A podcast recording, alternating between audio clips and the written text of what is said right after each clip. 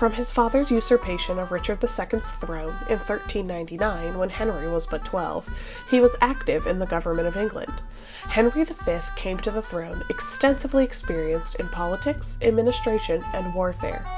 Few kings have been so well trained for their job. Peter Saccio in Shakespeare's English Kings. Henry IV, parts 1 and 2, are some of the least historically accurate of all of Shakespeare's history plays. And that's saying something. This is largely due to the fact that he focused so much of the play on Prince Hal, the future Henry V. Shakespeare was working with what the Tudor chroniclers had provided him, which was an inaccurate portrayal of the young prince. They painted Prince Hal as a lecherous youth that drank too much, was friends with the wrong sorts of people, and even committed a few crimes. This picture, according to contemporary records of the time, is almost certainly wrong. From a very young age, Hal was participating in battles and leading armies. For years before his father's death, he dominated the council and essentially ruled for a period of time. That is not to say that everything about Shakespeare's portrayal was wrong. There was a certain amount of tension between father and son over Henry IV's fear of being usurped by his own son. In the end, we have a complicated picture of a complicated prince. So, what exactly is wrong and right about Shakespeare's portrayal? That is what Eli and I will be exploring today. So, grab your sack and let's spend some time with Prince Hal. Hello, and welcome to a new episode of Breaking Bard. I'm your host, Sarah, also known as Ripe Good Scholar on a growing corner of the internet. I am joined, as most times, by my husband Eli. Hi, that's me. Um, he is here today to learn about Henry V. Now, I think I know a lot. For example, he came after Henry IV. Good job, but before Henry VI. Oh, I, I, I had that one wrong. Um, but more specifically, we're not going to be talking so much about his actual reign as we are his years as prince, Prince of Wales. ah, Um, because Shakespeare's portrayal of Prince Hal, I'll be referring to him for the rest of the podcast, is wrong. it's wrong, Just like almost certainly wrong. but it's so fun. I know, but it's wrong. But but Loki made me so sad. Tom Hiddleston is great. Tom Hiddleston's pretty good as Prince Hal. Yeah. Shakespeare, when writing um, Henry V's Prince Hal's history, had an interesting challenge. Um, because Henry V was known as like a warrior hero king. But the Tudors had a very dubious claim to the throne. You've mentioned this before. Yes. And what I what I find interesting specifically about kind of this dichotomy between Henry V and the Tudors is that Henry IV really kind of started the Wars of the Roses because he usurped the throne. Mm. He cut in line. So if he hadn't done cutsies, then the whole thing wouldn't have happened. Well, I mean, I can't say that for sure because if Richard II had died childless, it might have all started anyway. But Henry IV certainly kick-started it by cutting in line, and cutting in line enough that it was questionable whether, even with a usurped king, he should have been king. Like, it's not like if Richard II had abdicated, Henry IV would have taken over. Basically, the War of the Roses was started because Edward III had a bunch of sons. So you had Edward the Black Prince, who died before becoming king. Richard was his son. Right. So by going straight from Edward III to Richard, you essentially skipped a whole generation of the family. Which never goes particularly well. You know, there was some Yeah. some salty feelings about that one. Then what happened is the Tudors, their dynasty ended the Wars of the Roses. Henry Tudor defeated Richard III, thus ending the dispute. the Tudors essentially had a dubious claim to a dubious claim. So everybody here's on shaky ground. Oh, I see. So, like, the Yorks had the stronger genealogical claim compared to the Lancasters, and the Tudors had an even shakier claim to being Lancaster than the Lancasters did. Yes. I mean, the Tudors were essentially born of Henry V's wife's second marriage. Regardless of the complexity of the family tree of the Wars of the Roses, maybe we'll do a whole episode on just figuring out that family tree because it's really complicated. Bottom line, there were a lot of dubious claims to the throne happening. Henry IV secured his reign by squashing rebellions. The Tudors shored up their claim by basically making a lot of the previous the monarchs of the previous decades look pretty bad to kind of be like hey aren't you glad these people aren't fighting over the throne anymore Oh, so like Richard was evil, Edward was a drunk, uh, henry the Sixth Hen- was just Henry was crazy. Yeah, everyone was is agreed that Henry was bad at things. So, but Henry the Fifth was chivalrous. He went and fought wars in France. He won a battle against all odds. You know, God was on his side. And then died young before he had time to really do anything stupid. So, in the English national identity, Henry V was a hero king. That that's fair. I mean, he he stuck it to the French and then died of a poop disease. So, what you started seeing happening was Tudor chroniclers jumped on to some rumors that started after Henry V's death that he was a rapscallion in his youth. And if the Tudor chroniclers said it, then Shakespeare copied it. and so we have the Prince Hal scene in Henry IV, Part 1 and 2. Okay, that's why he's carousing with drunks and robbing people. Yes. But in reality, Prince Hal was one of the most prepared kings to ever take the throne. Really?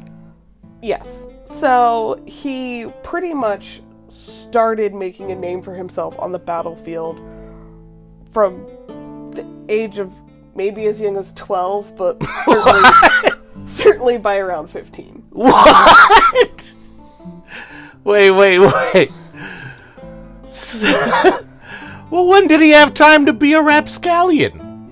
That's kind of the point. What's kind of funny is we have kind of a classic, especially in Henry IV Part 1, a classic let's mess with ages of people and timelines that Shakespeare pulls. Hotspur functions as the foil to Prince Hal in Henry IV Part 1, but he was really closer in age to Henry IV. Mm-hmm. And Prince Hal actually learned under Hotspur. Interesting. Like, you know, they didn't have just like a 12 year old running around on his own on the battlefield, or even a 15 year old. He would have been training under someone, and that someone was Hotspur. oh, inter- So Hotspur was not even close to Henry's age. No, he was closer to Henry IV's. Wow. Yeah. Uh, I, I'm just shocked that the play's that far off. Henry IV's Part 1 and 2 are hands down the least historically accurate plays of all the Shakespeare history plays, which is saying a lot. Yeah. At least when you look at it even from the point of view of Holinshed's Chronicles. It's pretty wrong. Um, I think Hotspur was a, like a little younger than Henry IV, but he he was an adult when Hal was a teen. Okay. I'm gonna shift real quick. It was 14 years, by the way. What? Henry IV's reign. Okay. Almost I was exactly. gonna say 17. That was close. You're off by almost 25%. Excuse me, sir. This is a Shakespeare slash history podcast. Get your math out of here. and part of the reason he quickly gained battle prowess is because Henry IV repeatedly, particularly early in his reign, had to squash rebellion after rebellion after rebellion. Do you think it could have been because he usurped the king? Yeah, that's probably it. No one respects a usurpation anymore. Right.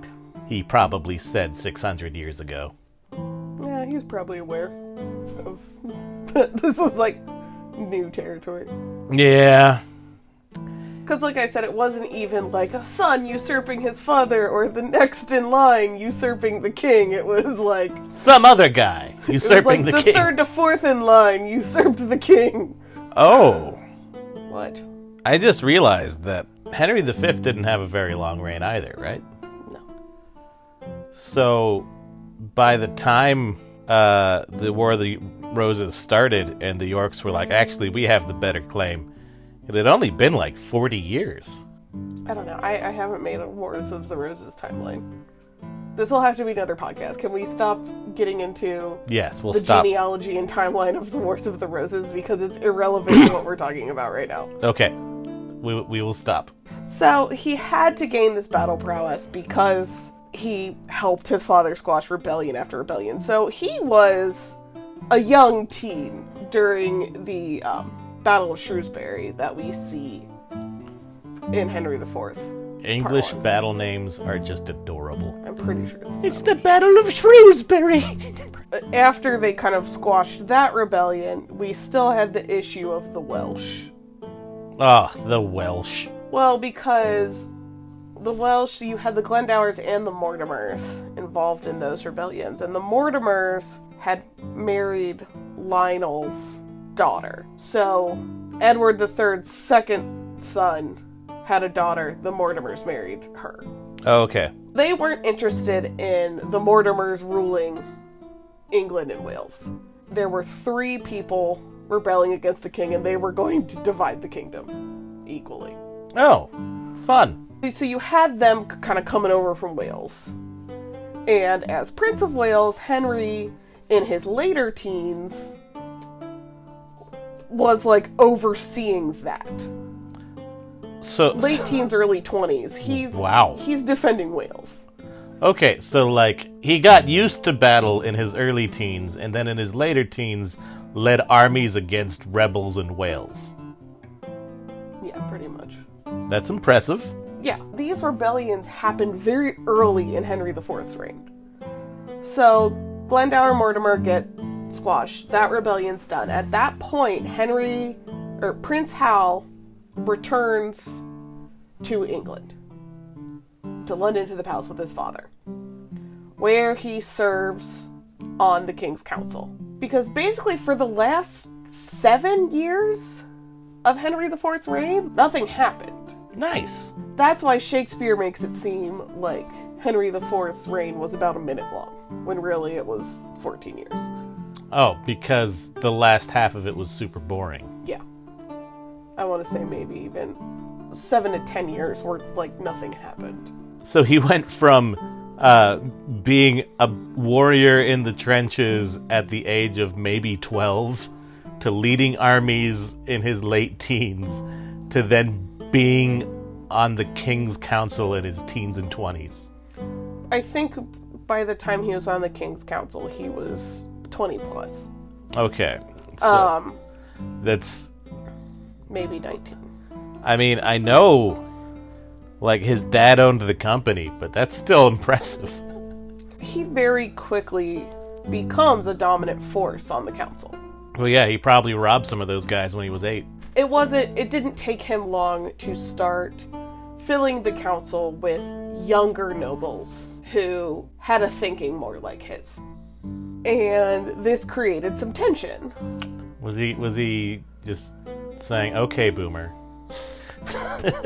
i mean pretty much the older generation wasn't like super interested in like intensely going after france whereas the younger generation was so they had different perspectives on how to deal with france Okay. Um, which, if I'm Henry IV, I don't have a ton of money to be like fueling wars all over the place.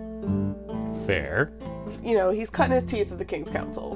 Like he's he's learning he, he has the battle prowess, now he's learning Governing. governing. Exactly. He knows what it takes to run the kingdom. And in fact, during Henry IV's reign, Prince Hal essentially ruled on and off because Henry IV was frequently ill during the final years of his life. Wow. So he would become incapacitated, and essentially Henry V was ruling. Okay. Honestly, that's just really uh, Im- impressive. Like I tried to make jokes, but no, he's just apparently good at ruling. Yeah. So it reaches a point with Henry IV's illnesses that either Hal or a bishop, in two different books I read, they each said something different, but either Hal or a bishop approached Henry IV proposing that he abdicate in favor of Hal. That's that's a that's a power move. Yes. And apparently it went so far as putting a motion before Parliament, which failed. Ooh. Now we have a father son dispute. Lots of tension in that relationship. I would imagine so. Notable tension that I, I think we do see then reflected in Shakespeare. It's not like Henry IV and Hal got along in the plays. That motion fails. Henry IV removes Prince Hal from the council and replaces him with his younger brother, Thomas, which we do see referred to in Shakespeare's play. That Thomas sat on the council instead of Hal. Now, in the play, it's because he's always down at the pub getting drunk and committing highway robberies, but in reality, it was Yeah. because Henry IV, who, again, you have to keep in mind, his entire reign was Illegitimate. well, and also dealing with the fear of usurpation. I mean, he had done it. He had set that precedent Yeah. He had that already you could do that. Yeah, he, he had established that it's cool to usurp the king and was a bit worried that someone would usurp the king. Yeah, and so when Hal started overshadowing him, he didn't deal with that particularly well. So he removes Hal from the council, he removes all of Hal's friends from the council, and replaces them with his own people. And so, like, quickly, things just go back to how Henry IV wanted them in regards to France and things like that. Mm-hmm. It, it doesn't go without notice in particularly London and court that Hal has been removed. And he spends about a year kicked off the council. And, and this is shortly before he takes over, like in earnest, because Henry IV dies. So he gets kicked off the, the council. And so rumors start flying around that, like, ooh, the prince and king aren't on good terms. You know, and it's just start the rumor mill's starting to churn, and Hal is not a fan of it. So he decides to return to London and ask for his father's forgiveness. And he does it in a very gutsy way. Yes. He apparently gets a private audience with the king, talks to him, and at some point hands him a dagger and says, Use it and kill me because I would rather be dead than in your ill favor. That that's that's a ballsy move. Although on the one hand, I would I would personally expect my dad not to kill me. On the other hand, it was the Middle Ages. Lots of people killed people for no reason. Yeah, I mean, he was taking a bit of a gamble, but it worked out, and they made up. And you know, it kind of makes sense because you know, if your brother's got your place on the council and you want to be king next, you've got to nip that in the bud. And you've got to establish no nobles. My dad totally supports me, and you shouldn't be giving support to anyone when he dies because that would be wrong, and I would have to kill you. Well, yeah, it was definitely. It behooved him to make up with his father for a variety of reasons. So he did. So they did make up, and where this can shed an interesting light in terms of Shakespeare is the whole crown wearing scene. Where oh. Henry IV is always been, and Henry V thinking his father has died, or at least is not going to wake back up, puts the crown on after doing a whole soliloquy about how difficult it is to wear the crown, to be the one wearing the crown. And he walks off with the crown, and at that point, Henry IV wakes up, sees that the crown is missing, assumes that, like, man, Hal couldn't even wait till I actually died to take the throne, and gets huffy with him. At which point, Hal comes back in and is like, I thought you were I thought you were gone. I was really upset. I'm sorry. Yeah, I, I remember that. He he got he engaged in psychic battle with the crown. In that facet of the relationship painted by Shakespeare, there is some truth in it. Hmm. That Henry IV was a certain extent fearful of his son taking the throne before it was due to him. Which is kind of funny when you think about Yeah, yeah, fourth. yeah. But real uh, do as I say and not as I do.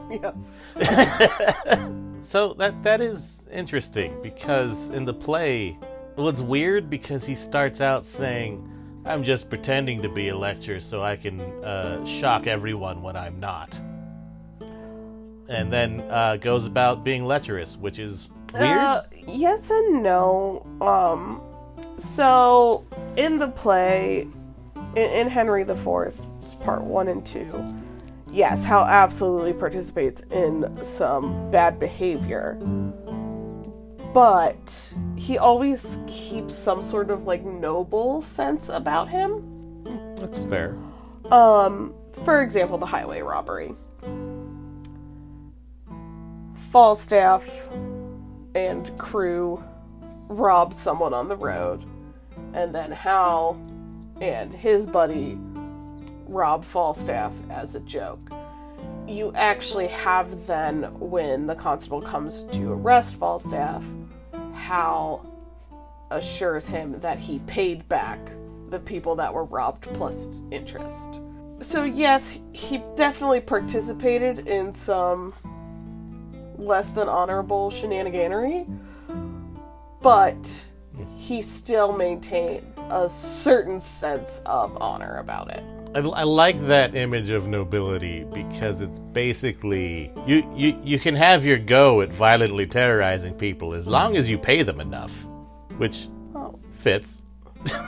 I mean, yes, but he could have just not. He didn't rob them. You know what I mean? Like, That's true. And and there are other instances similar to that, um, where he, Makes amends. yeah, and where he shows that he will take ruling seriously. And I, I have always found it interesting that the Prince Hal that Shakespeare paints is like, I'm gonna lower the bar so I can surprise everybody. When, like, real Prince Hal was, like, uh, becoming a boss on the battlefield and in the political system and Then hitting puberty. and, and really still surprising people, which is kind of funny to me. So, after his father did die, and we aren't going to get too much into Henry V's actual reign, um, I wanted to focus on this part because this is like the most wrong in terms of Shakespeare's adaptation of history. But it is true, um, as um, Peter Saccio put it in Shakespeare's English Kings. His contemporaries were struck with the energy and devotion with which he tackled his new responsibilities, since, after his dismissal from the council over a year before, he had been in effect a prince without a job. His vigorous seizure of the reins of power could be seen, with the use of some imagination, as a sudden access of sobriety and dedication people were taken aback at how just he just took over. And when we look back on it in hindsight, it's like, well, yeah, of course he did. He had been essentially ruling on and off for years, but he hadn't been on the council in a year. Yeah. Another example of Shakespeare hinting at his future acceptance of responsibility is that famous scene where him and Falstaff play act Oh, his crowning. well his it, his exchange with his father Uh, yeah. So at, at one point, um, Prince Hal is playing his father, and Falstaff is playing Prince Hal. And Hal, as Henry IV says, you know, we'll have to, you'll, you'll have to banish your friends. And Falstaff goes on a big long speech, culminating in banish John Falstaff and banish the world. And Hal responds with, I do. I will. And it's this foreshadowing of him going, I know thee not, old man. Yeah. What I like about the way you described uh, him launching into rulership with all this energy and vivaciousness is just sounds like he really Leslie Knoped it. And no one expects a Leslie Knope. Yeah, exactly. It wasn't until after his death, and at, in I think he was like 35 when he died. It wasn't until after that, and like a long time after that, like a maybe even a century after he died, that the rumors started cropping up that he was a rambunctious young man and got into some less than princely activities. So long enough for, say, a Tudor to get on the throne. Yes. Now, and the Tudor chroniclers, because I want to say Holinshed wrote during Henry VIII's reign, really latched onto those to be like, oh yeah, he was a he was a good king, but we were all real worried there for a while. Yeah. Um, and and two of the big rumors um, that we're aware of do make an appearance in Shakespeare. One is the highway robbery. There were rumors that not only would he go out drinking with all his, you know, friends he shouldn't be friends with, he would rob people. Most historians discount that as that that has to be just rumor. Because, you know, he was away in battle. Well, yeah, there's really no evidence either way, but there probably would be more evidence if he actually was like robbing people. Also, when did he have the time? You know, I would have robbed people, but one, I just didn't have the time. I mean, who has the time to rob people anymore? I don't. I'm in quarantine. And the other kind of rumored story that is almost certainly not true for different reasons. This doesn't this doesn't directly happen in the play, but it's referred to. Um, there was a story that the chief justice was going to imprison or at least punish one of Hal's friends. And Hal told him to drop it, and he wouldn't, so Hal hit him. The Chief Justice was like, As a man, I just have to take you hitting me because you're the prince. However, as the Chief Justice, I am an extension of the king, and to hit the king is treason. Ooh. And locks Hal up. That would be pretty bomb. Like, That would be so bomb. again, historians believe this has to be nonsense because if the Crown Prince of England was imprisoned, there would surely be a record of it somewhere. or like a contemporary would have wrote about it at the very least. And that's really the, the kind of biggest piece of evidence you have is that the contem- his contemporaries didn't write anything about it. Nothing was said about it until like decades or more, eh, like maybe even a century after he died. Now, what I love is in the play, it's brought up by this chief justice after right after Henry IV dies, kind of in a because he's all worried about like I'm the dude now who imprisoned the king. oh no. And I've, I've made a terrible mistake. and so Henry V comes in and he's talking to his brothers and uh, then the you know the chief justice is pretty much like please don't chop off my head and Hal's like it's okay you did what was necessary and then like invites him to be one of his advisors one of henry v's advisors now that didn't happen because we know who was henry iv's advisors and who were henry v's and no chief justice carried over Nah, but that's such a good moment. I know, but it didn't happen. Although I do have to say, in the play that you know Henry V kind of kind of pokes fun a little bit and being like, hmm, Chief Justice, my old nemesis. you know, and the Chief Justice is like, hey, so uh, before you decide how how you're gonna punish me, I just I just want you to think of what if one day your son is acting like you were acting. Wouldn't you want someone to do something about it? If only Henry VI acted like Henry V acted. Setting aside that Shakespeare definitely was just copying what Holinshed wrote down. Shakespeare had that interesting kind of line to tread of making Henry rebellious but not unforgivable. Oh, because the English loved him. So you can't make him too bad. Yeah, it's just it's an interesting tension and I, and I feel he did it well. The more times I've read Henry IV and read about the plays Henry IV, the more nuance I see in the character. So like the Henry VI plays are boring and terrible. The Henry the Richard III is not terribly nuanced but great. But Henry IV is a really or sorry, Henry V in the uh Henry IV plays he's a really interesting character. He's rebellious but cherishes his father. He's given to uh, rebellious, lecherous acts, but at the same time, the moment he has any power, acts with nobility and chivalry. So he, he, he's he's complicated in a way that not a lot of English kings are portrayed. Yeah. And he also continues the long tradition of Henrys not being the stars of their own plays. Fair. I mean, Henry IV definitely has a larger role than Henry VI did in any of his plays. But uh, Hal kind of steals the show. Yeah. Really, the Henriad is about Hal, Hal, and Henry. Yeah. growing up. You know, Yeah.